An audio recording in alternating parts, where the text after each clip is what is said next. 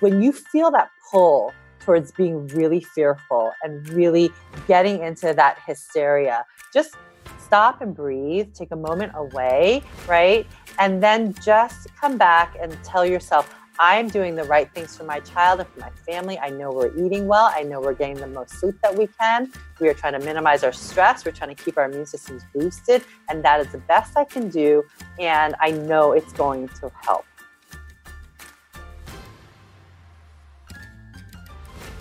Welcome back to the Essentially You podcast, all about reinventing your health with safer, cheaper, more effective natural solutions and powerful lifestyle changes so that you become the CEO of your health. I am your host, Dr. Mariza Snyder. Have you thought to yourself over the last two weeks or so, what exactly is this novel coronavirus and what should I do if I exhibit any symptoms? Now, the big question that many families have been wondering is how much precaution should we take, and is there cause for fear and concern? Now, I completely understand why many of us are feeling a bit fearful of this brand new virus, and due to the request of many people to create an episode on it, I invited a dear friend of mine who is a pediatric medical doctor and coronavirus expert to shed light on the real facts surrounding this novel coronavirus and to provide recommendations for boosting you and your family's immune system. Now, I know that this topic is a little off course from my focus on women's health, but I have a feeling that you are looking for answers and that sometimes the news isn't the best place to feel reassured when you want to look out for you and your family. I know for me, I would prefer to talk to a fellow practitioner who knows exactly how to dig into the facts and the research and provide us with clarity and not hysteria. With that said, here are some key facts I want to quickly share with you before I bring her on. Now, we don't know yet how dangerous or contagious this new coronavirus is, and we won't know until more data comes in.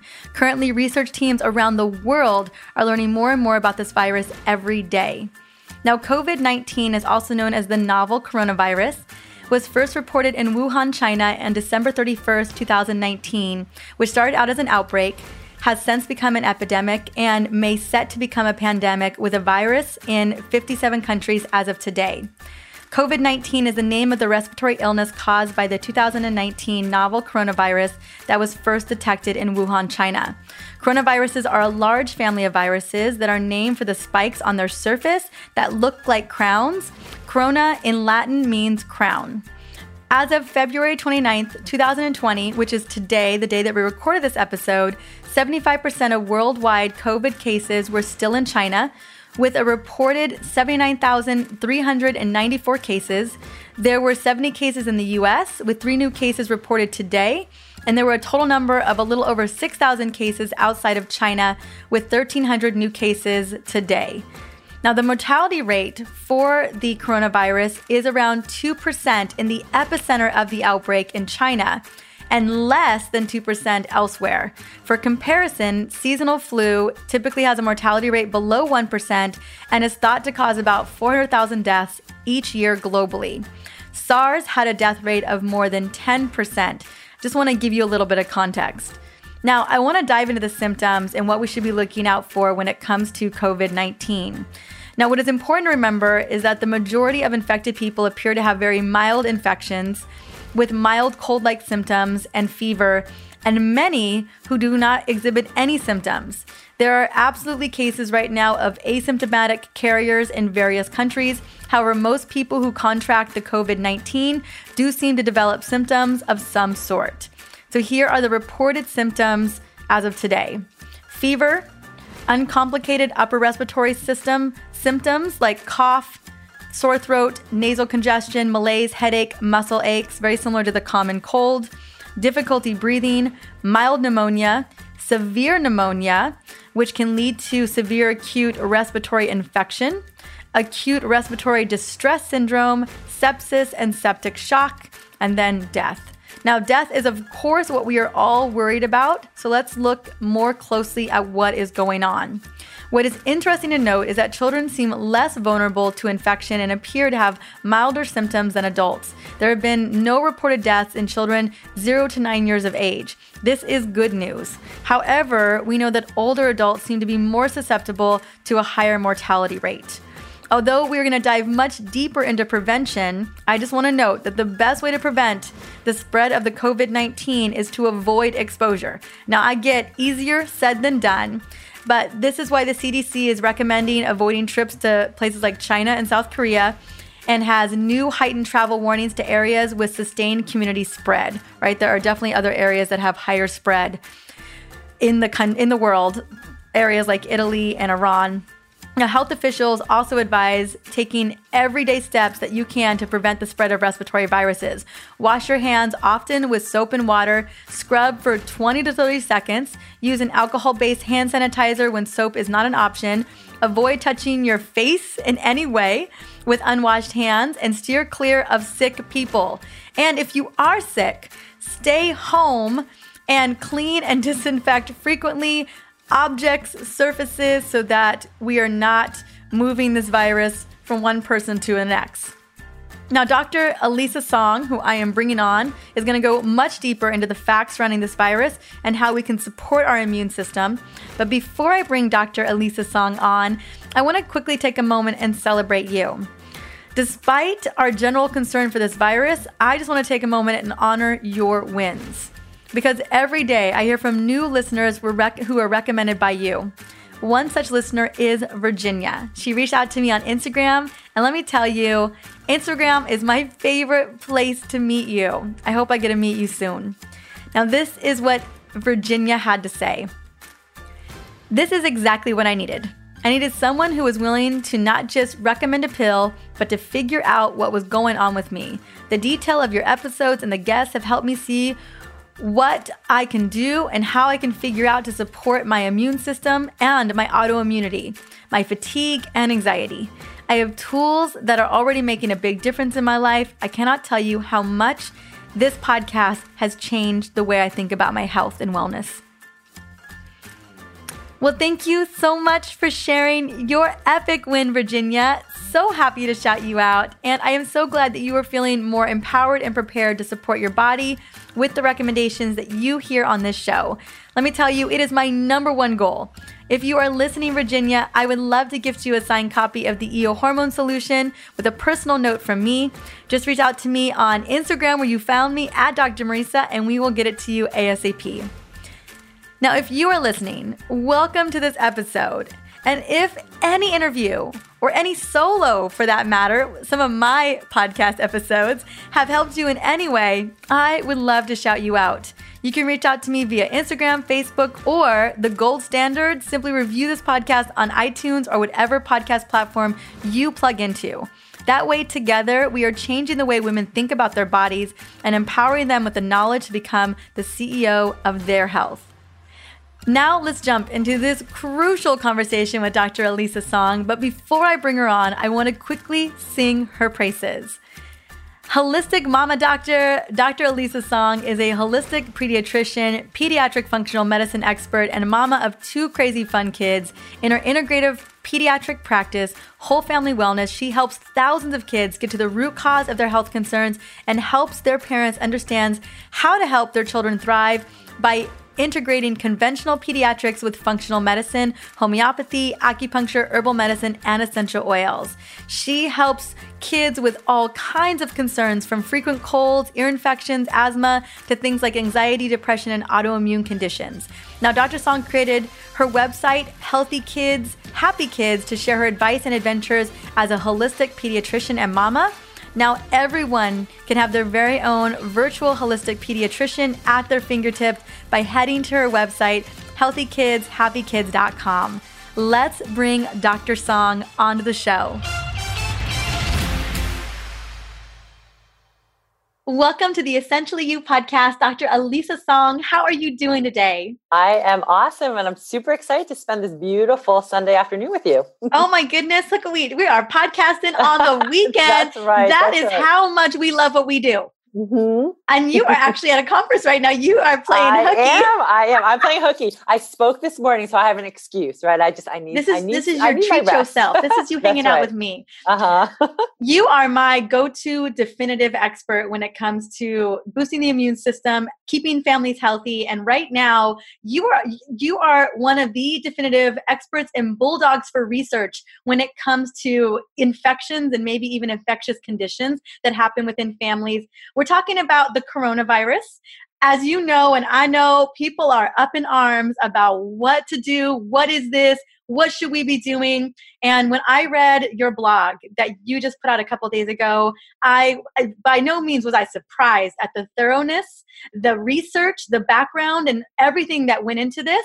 But we're going to be talking about what what we should be worried about and what we should not be worried about today. That's right. That's right. I think it's really important because you cannot pick up the paper, you can't turn on the TV, you can't listen to your radio without pretty much every other word coming out of the announcer's mouth coronavirus, right? And coronavirus fear has taken the world by storm. And I am not going to say that we should take this lightly. We need to take this seriously, but we need to separate out the facts from the fear. And that's exactly what I want to do with my blog post. It's super long. I mean, you know, right? They say no more than 2,000 words. I think this is like six or 7,000 words. Girl, it's I a book. Know. It could easily be like it's a mini book. book. But I, you know, I did this research because so I'm a pediatrician, right? I'm getting tons and tons of calls. And so I said, okay, I need to do this research for my patients. But I also, really, really importantly, I'm a mom and I need to do this research for my family. Because if it comes, when it comes, it's already here in the States. What can I do to keep Kenzie and Bodhi healthy and strong and my family so that we can sail through because we know, right? I'm going to just start off right off the bat. We know that the majority of people do seem like they have mild infection. So I am not going to say that we should take the deaths lightly at all. There are way too many people dying from coronavirus right now, but the vast majority of people who get coronavirus are not going to die. So that's why I really want people to feel um, more empowered to know that there are actually things that I, I believe as a pediatrician with all the research that I did that we can do to keep our immune system strong and really, really significantly reduce the likelihood that we'll have any complications. Mm. And I just love, I like I said, the thoroughness that you've come into. We're gonna get into the nuts and bolts of this. And I want to just speak, just have you take a little moment. I know people are like, just get in it, but I want to have you take a little moment. You are not not only a holistic pediatrician, you are a functional medicine expert. And that's why you're at this event right now, because you are speaking on a topic for for other practitioners because you you come from the lens of functional medicine. And i know because of that that you get incredible results. I know that you have a you know massively booked out practice. So tell me a little bit about what was the driver for you to want to go into this work? You know, the biggest driver, and I, I, think this is really a commonality for a lot of functional medicine practitioners, but the biggest driver for me was that when I came out of residency, I just I was shocked at the number of sick sick kids that I was seeing right? The number of kids when i finished my residency in 2000 right? I'm i'm dating myself right? I've been doing this for 20 years now. But when i graduated residency i was told that if i saw a handful of kids with autism in my lifetime that would be a lot right? I mean fast forward i opened my practice and my practice was flooded with kids with autism and parents who were seeking answers right? Root cause answers for how to heal their kids and then the autoimmunity. I mean, today I, I just lectured on pediatric autoimmune neuropsychiatric disorders associated with strep and PANS. So PANS PANDAS, which is an autoimmune encephalitis that more and more kids have, right? If your kids have anxiety, OCD, ODD, ADD, I mean, look, they may have infection. And so I was seeing more and more kids with autoimmune diseases too right i mean people who have heard me speak they know that i talk about my one of my youngest patients i thought i had with autoimmune disease was an 18 month old with ulcerative colitis but unfortunately that prize actually took that prize went to my six month old who was diagnosed with Crohn's disease, right? We, our kids are not thriving, not thriving at all. And the way we're going with conventional medicine and conventional life and our standard American diet needs to stop. And so that was one of my biggest motivations to see what is going on. How can I either keep kids from being put on medications from the time they're three, so then they're on them for lifelong, or hopefully get them off of their medications in a way that really gets them healthier and keeps them, you know, really thriving from the inside out. And then, of course, when I have my own kids, even more, right? Because I want to know well, how do I prevent this epidemic of autoimmunity and chronic illnesses from really hitting my kids? So that's where you know it's fu- it's functional medicine. We have so many different tools in our toolkit.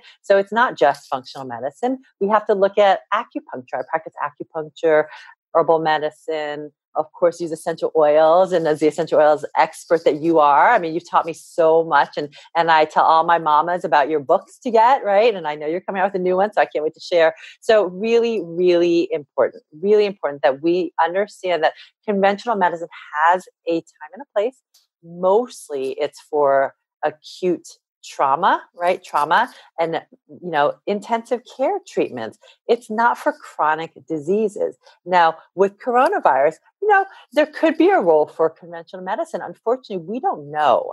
We have no idea what medications pharmaceuticals will work against coronavirus. There's research going on and i hope that research uh, the, the findings come out soon. And researchers are around the world trying to find a pharmaceutical agent and a vaccine that will work against coronavirus. We don't have it yet, though. Right? There's nothing conventional that we know that will kill coronavirus. And that I think is what is really help uh, making people even more fearful. And that's probably not even, you know, it's going to be months to over a year for anything like that to come out, especially a vaccine. So in the meantime, what I wrote this article about was really what do we know about coronavirus? What do we know about this particular coronavirus. Right, because this isn't the only kind of coronavirus right, out that's there. Right. Mm-hmm. So we're gonna and we're gonna get into that. I just want to say, I just want to take a moment and say thank you. You know, being an integrative MD as yourself to see the ways in which you are helping parents get to the root cause. And I know as we're listening to this, the idea of a six month old having Crohn's disease, when we think of Crohn's disease as someone in their 40s or in their 50s or colitis, you know, I had a family member at the age of 59 who had a colitis episode a couple couple months ago. We don't think about babies having that. We don't think about children having all of these types of chronic conditions. When you and I were growing up, this just wasn't happening and it parents deserve a, a, root cause answer and i just want, I just know as a pioneer in the work that you do i just want to take a moment and say thank you Oh, thank you, Mariza. I mean, I'm just, I am so lucky to know people like you who have such an amazing voice in the natural health community and can really share all this information. Yeah, absolutely. All right, girl, let's get in it. So let's you you got the article out. Uh, we're gonna don't worry, you guys. We will link the article to this episode. Now, in this article, a big part of it was that you wanted to help parents and practitioners. Let's be honest, practitioners, researchers, everyone's in the dark.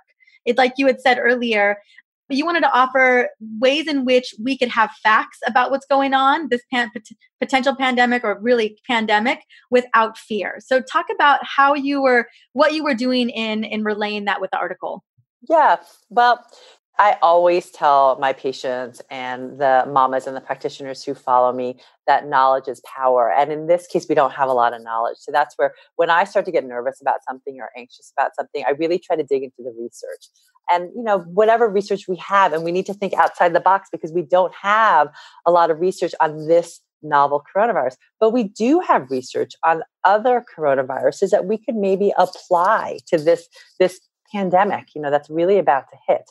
And so, you know, one of the things that I like to do is dig into the research, think outside the box, look at any uh, conventional and natural treatments, and try to put all the pieces together for families in a way that's easy to understand. Because I think when we have knowledge, we can really approach this upcoming, you know, pandemic across the world, right? That's the definition of, of, pandemic, but really approach this a little bit more calmly and a little bit more rationally. I'm not going to say that there's not going to be fear. I have my moments of being really worried about it, right?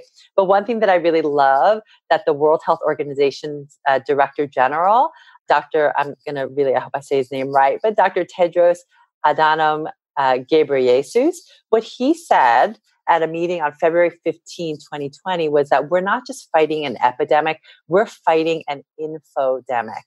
This is a time for facts, not fear. This is a time for rationality, not rumors. So I, I urge everyone, really, there's so much information flying around the web both conventionally and from, you know, quote, alternative healthcare practitioners, look into the research and really try to glean the most rational information that you can. And it's challenging, right? It's challenging. I mean, there's a lot of fear mongering out there too, and people don't know what to believe. So I really wanted this to be um, a very comprehensive look at COVID 19, which is what they're calling the respiratory illness right now that's being caused by the new coronavirus, and get as much information out there as possible. I think that if we have information and facts, that we can really sit, really calm a lot of the fears. Mm, I agree. So let's get into a couple of those facts. I know the question people are wondering, and we talked a little bit about the coronavirus, but what exactly is this coronavirus, and how how would you and I or our families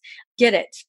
Yes. So, as you mentioned before, right, there are many, many, many coronaviruses, many.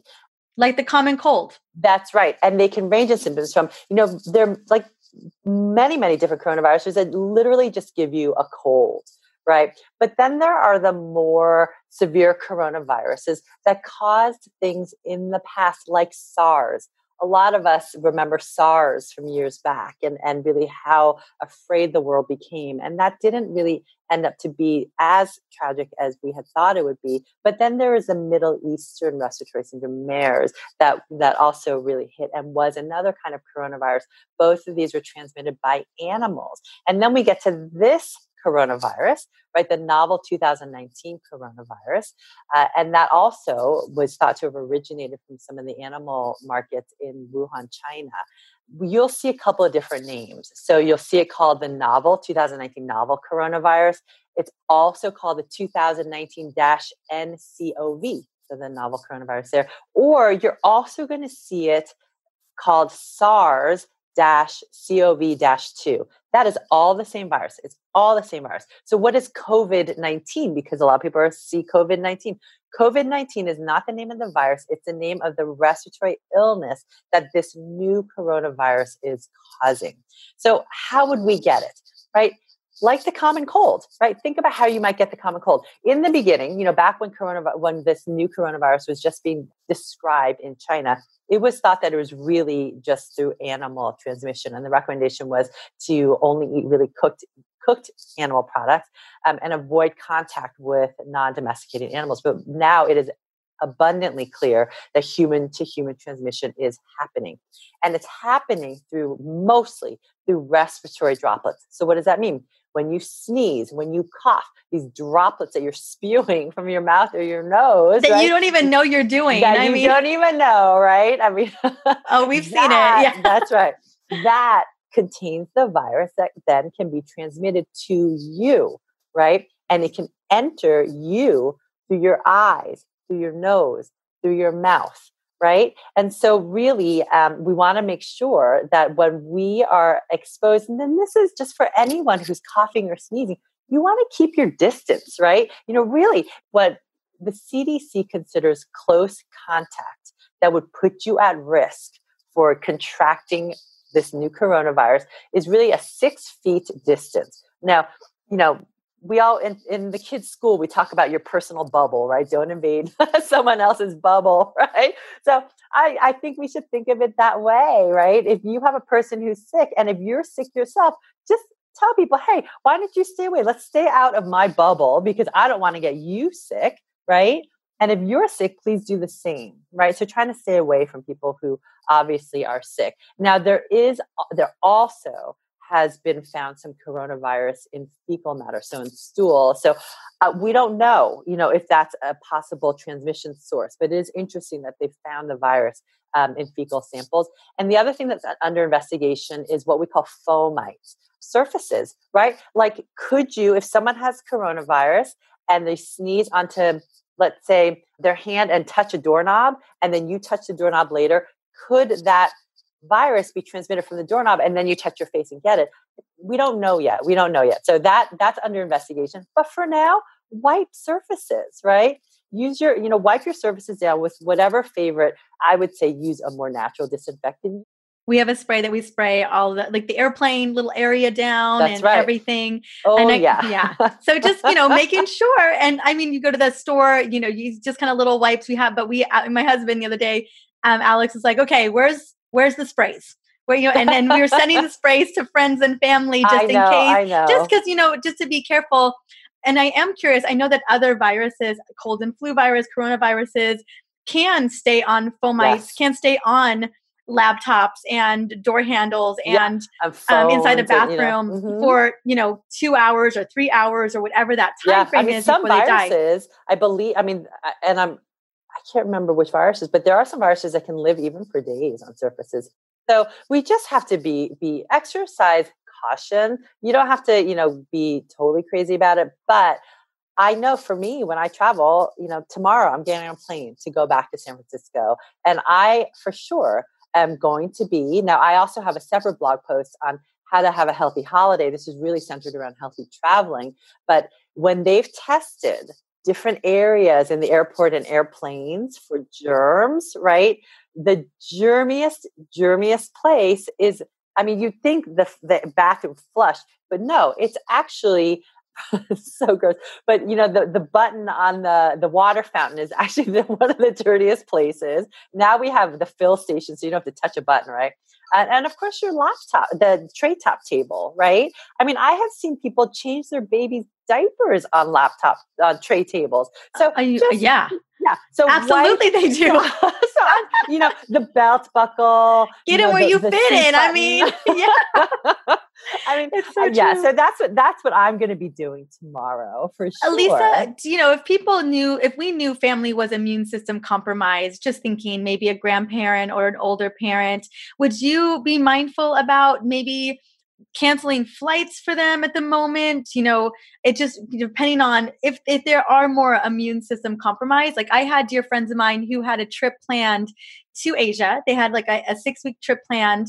They were supposed to leave a week ago, and they just decided to cancel it to play it safe. And we are actually we're going to Italy in May. And goodness, you know, Italy's having Italy's working it out right now. Um, and we have not canceled that flight. But it's just something, you know, and I don't anticipate we're going to either. Are these things that we should be considering? You know, that's such a great, great question. And I get asked that. And it's it's so hard because right now, apart from travel to these countries where we are seeing some spikes, like South Korea and Italy, and there are a couple of other countries that are on watches, right? Iran, uh, Japan, right? And of course, China, you know, I would not travel to right now, but some of these other countries where there are some travel alerts right now, they're either level two or level one. I would exercise caution. I think that if you do have immune compromise or you have a chronic health condition and you're not well, right? Because, eh, you know, if you have a chronic health condition and you're in a really good state of health and you're taking care of your body, then you're probably okay. But if, if you're not, if you are, if you would consider yourself not in good health, right? I would exercise caution. And, you know, we're, we're kind of stuck. My mother, she's surviving from her esophageal cancer. And over the summer, we, we have been really excited to do a daughter's mother trip on her bucket list is going on an Alaska cruise. Right. And so we were all ready to book it. And then this happened. We're like, wow, you know, we're going to wait. We're going to wait to book it especially a cruise because you know as the cdc says you know if you travel uh, to an area that then becomes endemic with the novel coronavirus you may need to be quarantined right? Or if you aren't i hope they don't you know the, the whole debacle with the diamond princess is not going to be repeated but um, you just have to be prepared if you travel that you may be quarantined. Now that being said that gets to well who would be okay traveling? And you kind of alluded to that right? Because really who gets symptoms and what are the symptoms? Because the symptoms even with this novel coronavirus again it seems that most people are getting mild symptoms Mild. Yes. Let's emphasize that. Like, especially children and pregnant women. That's right. That's right. Which is totally different than the flu, right? Because the flu tends to hit young kids, it can hit pregnant women and the elderly the hardest. But for most people, even children and pregnant women, they might get a fever and what looks like a cold or a cough. So you're not going to be able to distinguish whether or not you have a cold or maybe you might have influenza, right? But then uh, some people will go on to develop more severe pneumonia and lower respiratory illness, difficulty breathing, and then go on to have acute respiratory distress syndrome, which is what we saw in SARS, um, and develop sepsis and even die. And that's the scary part. But we do know some evidence now from China, right? China has a large, very large, unfortunate number right now.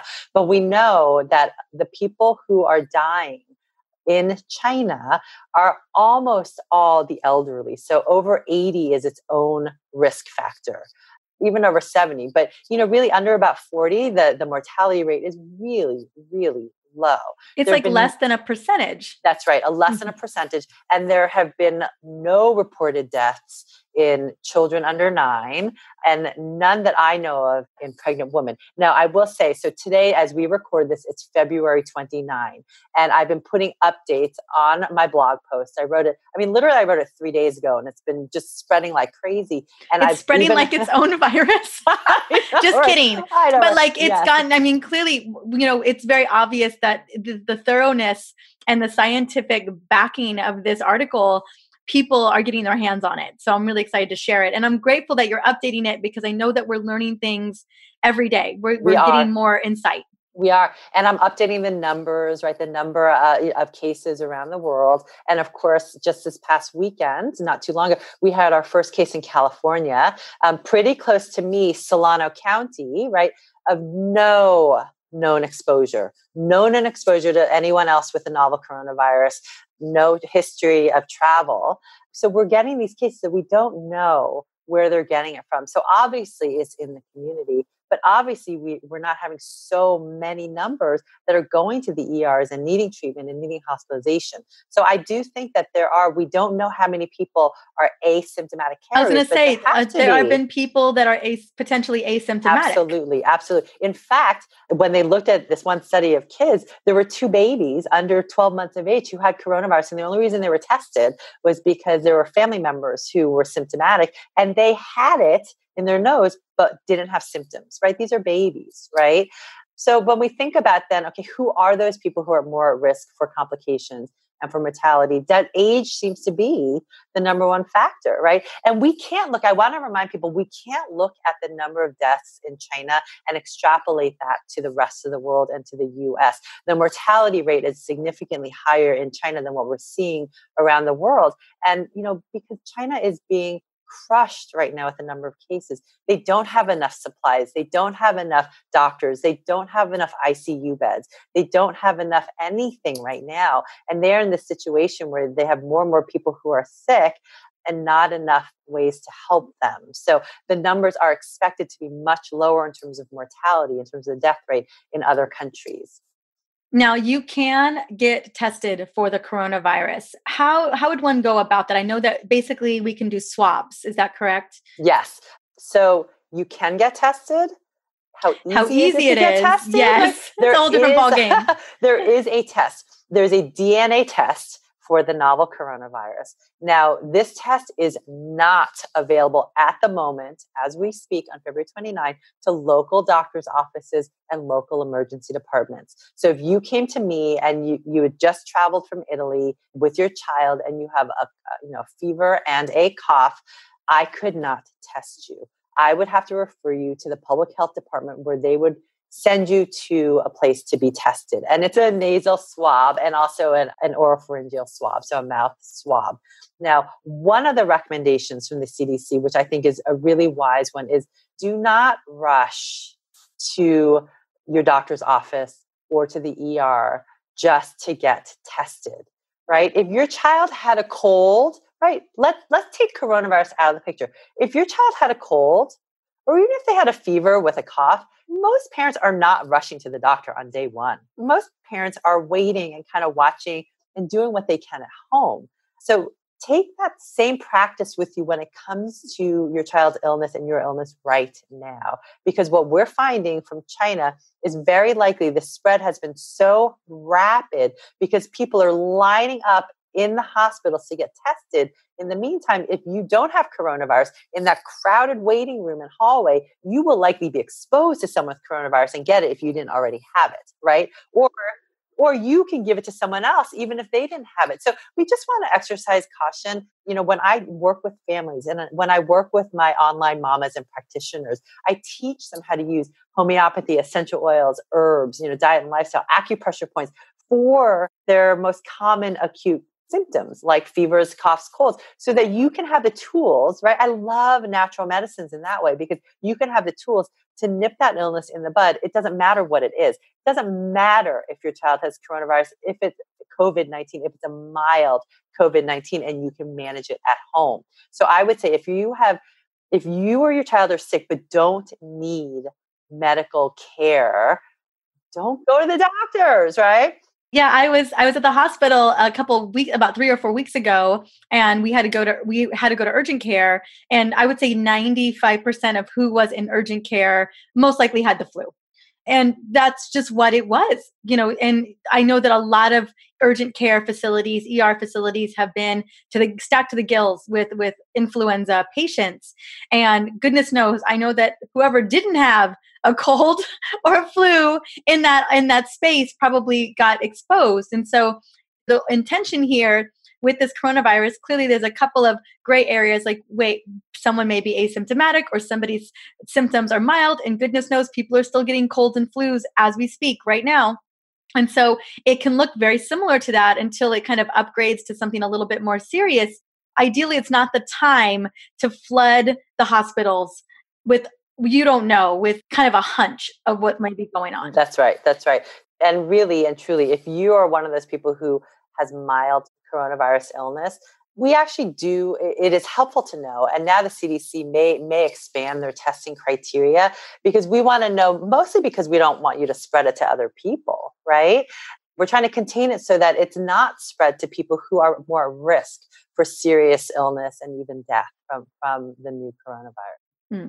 Let's talk about the immune system. Let's talk about a functional approach because at the end of the day, we can prepare our immune system real i mean you know there's no there's no guarantee but we know that if we can bolster the immune system we really have a, a, great chance. And the you know the reason why i ended up getting into natural remedies for boosting the immune system is i don't know if i ever told you lisa but i used to get sick 7 to 11 times a year with colds and flus.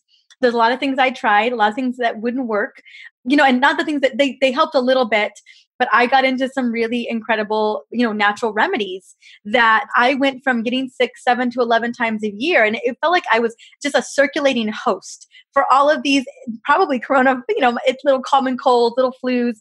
And so I started using some natural solutions we're going to be talking about in just a moment, and um, in the form of essential oils, herbs, homeopathies. I mean, we're I was doing all of it, and I was able to. I, I didn't get sick for three and a half years, and it really was about highly supporting my immune system so that it was it wasn't like i wasn't exposed to viruses in those three and a half years. I was exposed to all kinds of stuff in those three and a half years. It's just that my immune system was more prepared than it had been before. That's right that's right. So i think really one of the best ways to protect ourselves and our kids is really looking at keeping our immune systems as strong as possible so that if we do get not just the new coronavirus, but maybe influenza or maybe right. any oh, number and, of thousands yes. of germs that are circulating. Or, yeah. yeah. That that we are the ones who have mild illness or maybe no signs of illness. I do want to say that, you know, there in terms of quote treating COVID-19, there is no known treatment. I just want to reiterate that. There is no known pharmaceutical or natural treatment that we know currently that is effective against the novel coronavirus. So, what I did in the blog is really look at the research and see what other agents, natural agents, have seemed to be effective against past coronavirus strains and really different natural agents that can really help in the literature to resolve and heal sepsis, right? Because sepsis is what most people with coronavirus die from. Now, before we even get to that, let's talk about how do we not get to that point. And so, boosting your immune system, as you said, is the number one way to do that. Now, boosting your immune system, I would say the two things. I mean, there's so many things, right? But the the two things. Well, I guess it's not just two, but number one, number one, you got to get off that sugar, right? You got to really lower your sugar intake. Refined sugar has been found to reduce the activity of natural killer cells and macrophages. Those are the kind of white blood cells that literally eat viruses and bacteria. Like literally eat. Literally eat. Literally. Phage means to eat yes, in Latin. Eat. So so they eat right the the viruses. So sugar affects negatively our macrophages' ability to do that, and the effects can last up to five hours after eating a sugary food. So then you think about, I mean, just think about kids' birthday parties, right? Where there are not just the pizza, but there is the cake and the cupcakes and the Skittles and the, you know, whatever uh, the, you know, ice cream and all that other sugar do you ever wonder why then the very next day your kid has a fever and they're sick? Right? Girl, so, yes goodness i was just a little con- full confession we were invited to a party um, we didn't know it was a kids party um, we show up and there's kids everywhere which is wonderful um, and they've got gluten-free cupcakes and things and alex kind of gets into the cupcakes um, and he went to the bathroom before we left and I don't know how many children in that house had hand, foot, and mouth. Oh my God. But Alex got it. Oh, and this was guy. back in September. Oh my goodness. It oh. was like full tilt. That's I was like, oh right. oh my gosh, what is yes. going on? Yes. And, yes, and doctors were like, wait, are you like were you around children and we're like oh, we were at this birthday party for like yep. two hours yep, yep. and you know candy and ice cream all of it and I kids and and it's it's amazing how fast that can happen. Totally that's right. Um, so reduce your sugars. The next thing is really really ramping up your antioxidant status right? All the colorful fruits and vegetables and i mean as many colors as you can because each color represents a different antioxidant and different phytonutrient. Now why is that so important? Because what we found in sepsis many people by this point have heard of the cytokine storm right? The cytokine storm is basically your immune system after some infection or insult just going haywire and out of control, which, which is what we see in sepsis. And they found that IV vitamin C, right? Maybe other antioxidants like quercetin can reduce that cytokine storm and help heal people when they have sepsis. So they've also found that people who have enough vitamin C and enough vitamin D in their I was going to say vitamin D. Vitamin D. Speak to me less, on that. Yeah, yes. Maybe at less risk for developing sepsis. Vitamin D, you know, taking a vitamin D supplement because there are some supplements to boost your immune system. Vitamin D is number 1. Number right? 1. Number everyone. 1. Number right? 1.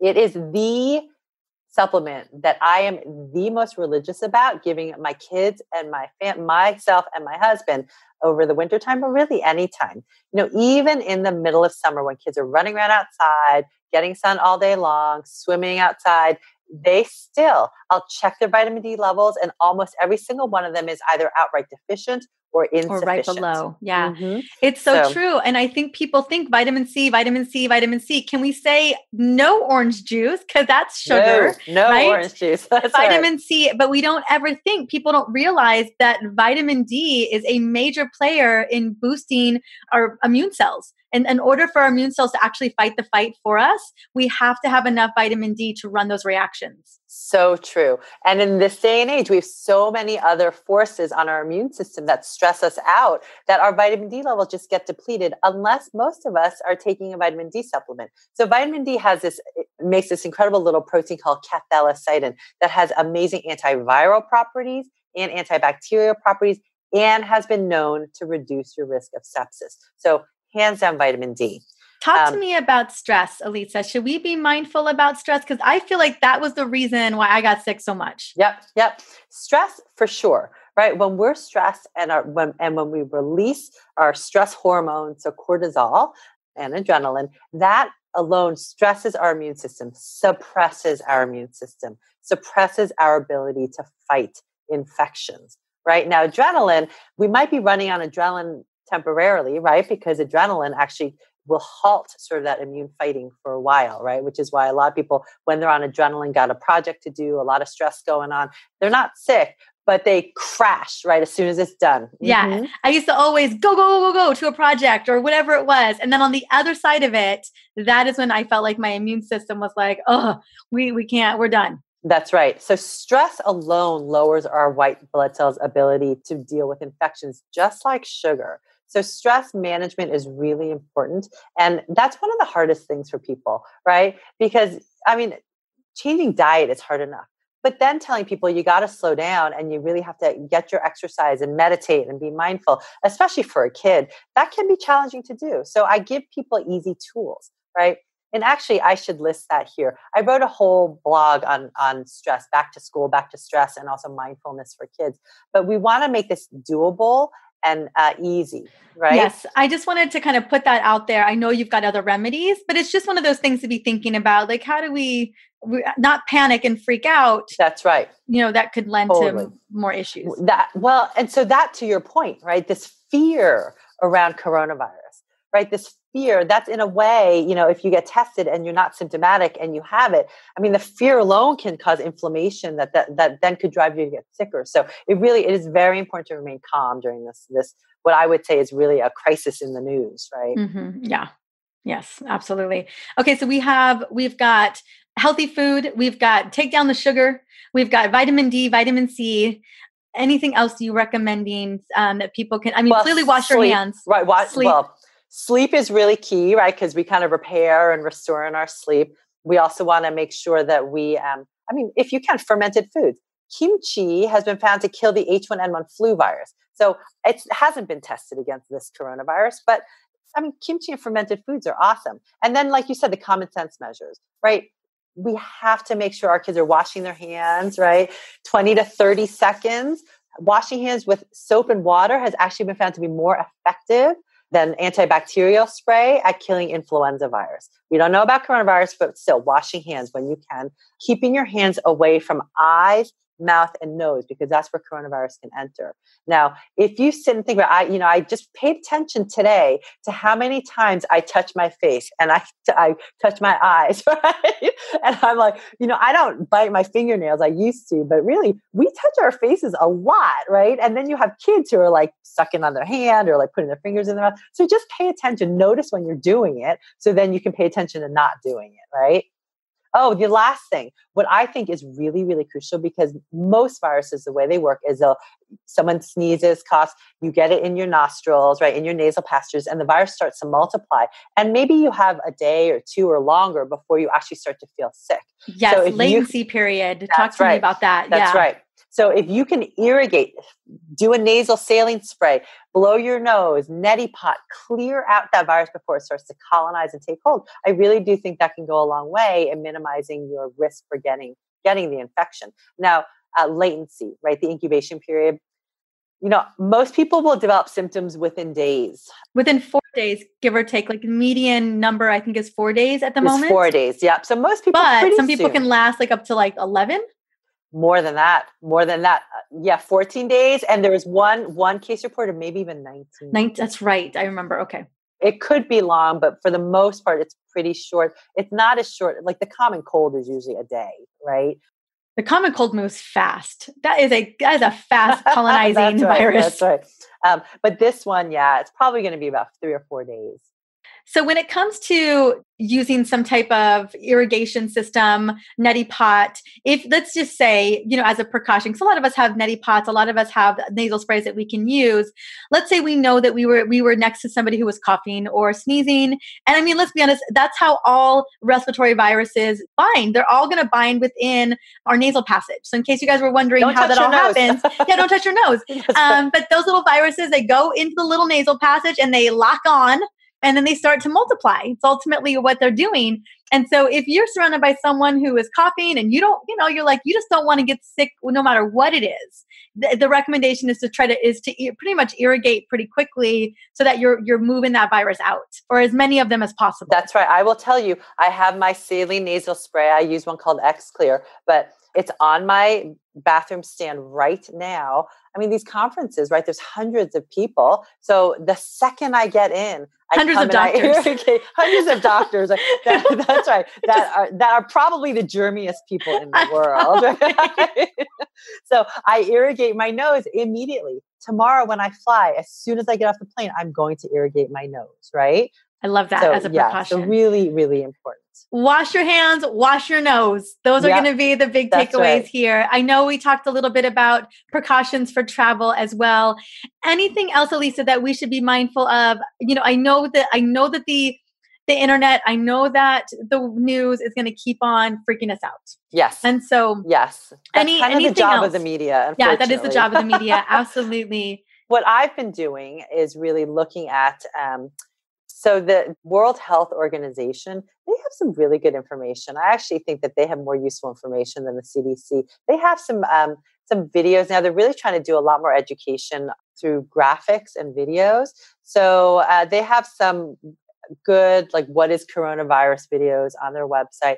I've been looking right mostly to update this blog now but looking at their situation reports are called because every single day they report on new cases around the world. So what they'll do is report the total number of cases in every single country around the world and then in parentheses they put how many new cases that day. So you can just keep track like if you're traveling somewhere you can just take a look and see well are, are we really seeing a rapid increase and perhaps those countries I might consider maybe holding off on travel. I liked that advice in terms of travel. Like, if as long as you aren't clearly, there are some countries that we should probably just kind of keep our distance from at the moment, and that makes so much sense. But if you're, you know, you're trying to get from California to Arizona or vice versa, or you know wherever the, whatever that may be i mean right now we, we're leaving for arizona next week. I'm not canceling my flight for that event. I'm not that concerned about it but we're going to have our little sprays and we're going to take our, our vitamin c and our vitamin d with us and we're just going to be we're going to be really great about washing our hands. Yeah yeah i'm not trying to ever get sick on a plane. That's right ever. that's right. Well, so I'm I'm really glad you said that because you know one thing that I want parents to take away from at the moment right now and probably ongoing into the future if your child or you have a cold or a fever or a cough, chances are it is not coronavirus. It is much more likely to be the flu or some other common cold virus. So, with that being said, right, yes, we don't know what can be effective right now in terms of natural treatments against the new coronavirus, but we certainly have a lot under our tool belt for influenza and for the common cold. And that's where you use your homeopathy. You take your oscillococcinum, you know, you use your essential oils, you take elderberry syrup. And, you know, I have a whole kind of natural medicines toolkit that I, I travel with, right? When we travel, it's for my family and for me.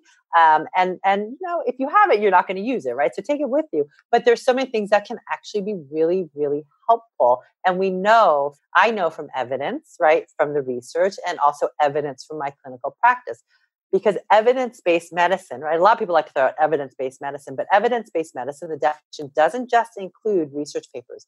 It includes clinical experience right and so I know from my practice a lot of these natural remedies that are amazing that if you can start in the beginning of, of any illness, you can really nip that illness in the bud pretty quickly. Absolutely. And we we don't we don't get sick i mean honestly alex hadn't been sick in almost three years until he ran into the hand foot and mouth virus back in september but we are so diligent about having our elderberry flower. We, we also travel with nasal sprays. Clearly we travel with essential oils.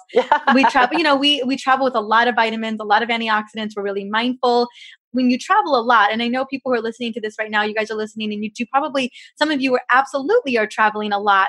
And it's just important to, you know, prepare for wherever you're going. So for us, we always have a number of options because we do know that it's not it's not always easy to get your get your hands on those options when you're out and about when you're at a conference or you're at a work thing, you might as well just have it with you, especially during the seasons where we see more environmental threats in the environment and circulating air in an airplane.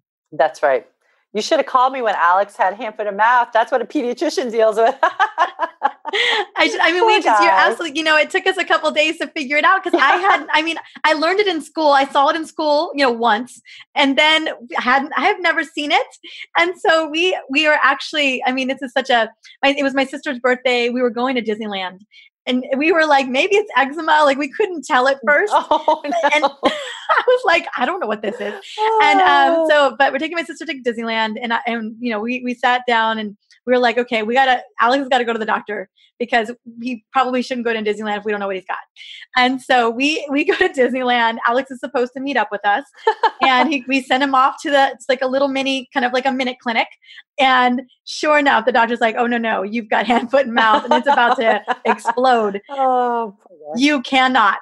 And will not go into Disneyland. Right, so we had to right. get our tickets. We had, they refunded. They gave us our tickets back. Like they refunded us our tickets, and we went to Disneyland. You know, like four weeks later. But yeah, it was no. Um, oh, Oh not- goodness, yeah, not pretty. But I now I know what it looks like. I mean, I don't think I'll miss it ever again. No. Yeah, Oh. it was it was it was a little crazy. But Dr. Elisa, I want to say thank you. Is there any? I know you any little extra thing that you want to do? Any important message? I know that you said specifically like most likely. If our kids are getting sick, it's it's not necessarily the coronavirus. It is still in small containments around the world, but just to make sure that we are, you know, watch and wait, see what goes on with your kids. Yeah, you know, I would say that the most important thing right now is to really just try to stay as calm as possible. Like I said, the, the article that I wrote, I'm going to be updating it anytime I find out any more news. If I find out that we should really be more concerned, I will post that. If we find out that there is a treatment that's been found, I will post that. So we just really want to stay abreast of the knowledge, but I would avoid as much as possible reading The the, news? The right? news? Because it is. I mean, Don't is- watch the news. No, no, I I don't watch. I don't. I don't watch right? the news either. Honestly, I. I had seen little bits and pieces, and then when I saw your article, I was like, you know what? I, it, it's getting to a point where I feel like I need to know more, and I knew that you would be the person I would learn from. And so, and I felt I feel so much more at ease knowing that you had written an article that was thorough and that I, I was like, okay, now I know the real deal because I know by watching news, I know by by you know seeing it, I just there's just so much frenzy, and I knew that I wasn't getting the real deal. I just it just kept popping up and freaking people out. I was like, this is not doing anyone any favors. Yeah. Well, that I mean, that's really because I wasn't that worried about it, and then I had families, parents who were calling me kind of kind of you know really freaking out and then peter kept sending me these news articles. I'm like stop Come on, stop Peter. news articles right? And He's he's, like, like, you gotta look into this right? So then i did. Like literally this this article i mean i was holed up at home for three days because i'm like i gotta sort through this literature because if i don't i mean no no one is is doing this and most moms don't have time to do this right? Most practitioners don't have time to do this so i just i i said to myself I, this is my Yeah. this is my thing i'm going to be a hermit this, This, is like a 15 hour article, is what it took. ha- because it has to be It has to be. um, and so Yeah. I, I, you know, I tried to put all the information from uh, multiple different sites in one place. But really and truly, I mean, I'm I'm serious. Don't watch the news, right? Don't. Oops, that's my phone. Sorry about that. As No I say, don't watch the news. Or I got an alert. Um, don't. I can't even. Okay. Don't watch the news. yeah. Don't, I mean, just don't. Don't really. When you feel that pull towards being really fearful and really getting into that hysteria, just stop and breathe. Take a moment away, right? And then just come back and tell yourself, I'm doing the right things for my child and for my family. I know we're eating well. I know we're getting the most sleep that we can. We are trying to minimize our stress. We're trying to keep our immune systems boosted. And that is the best I can do. And I know it's going to help, right? It will. I promise you, it will help you. and it, it's going to help in the long run You- whether coronavirus or no i mean this is how we keep our our bodies happy this is how we keep our bodies healthy now if you guys um again the link for the the blog will be in this episode for 173 also elisa's i know you heard it in the intro but it's healthykidshappykids.com and elisa honey where else can we find you we got the website Yeah, so healthykidshappykids.com is really the, the best place. That's my blog. I have a Healthy Kids Happy Kids Facebook page. So if you search for Healthy Kids Happy Kids or search for me, Elisa Song, you will find that page. And Instagram, I love doing Instagram. So that is Healthy Kids underscore Happy Kids. So those are the best places to, to find me and uh, keep up to date with all the articles that I write. Yay, I thank you so much for coming on so quickly. We just we literally scheduled this yesterday because Yesterday. I've had so many people reaching out to me myself, and I just thought, you know what? I'm so grateful. I'm so blessed to have you, you, you, as a dear, dear friend. And I was like, you know what? Let me just text her and see if I can get her on the show. So I'm so glad that this worked out. And um, and thank you so much for for literally being in a hole for three days and looking over an endless article after article to put this blog and an article together. Oh, thanks, Mariza, for for having me on, getting the word out, and of course for being an awesome friend. I can't wait to see you soon. Me too, honey. All right, see you soon. All right, bye. bye. As Elisa mentioned during the interview, there is still a lot we don't know. So we both recommend focusing on boosting your immune system. That is always a good idea. And continue to live your day to day life while taking everyday preventative measures. Remember to wash your hands regularly, stay away from people who are sick, and wipe down high touch surfaces. As for immune boosting solutions, you can check out my book, The Smart Mom's Guide to Essential Oils. I will have that link in the show notes.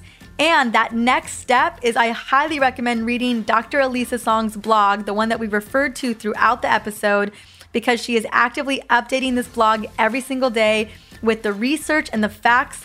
And I promise you, this is going to be one of the best pieces of content to tune into as we continue to move forward with what the virus is doing.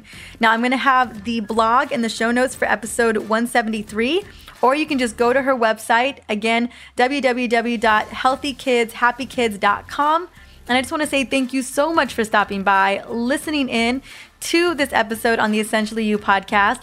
And feel free if you are looking for more issues or more concerns around the coronavirus, reach out to Dr. Song on Facebook or Instagram and feel free to ask her questions. I look forward to seeing you on the next episode. Until then, stay healthy, stay happy, and just have an amazing week.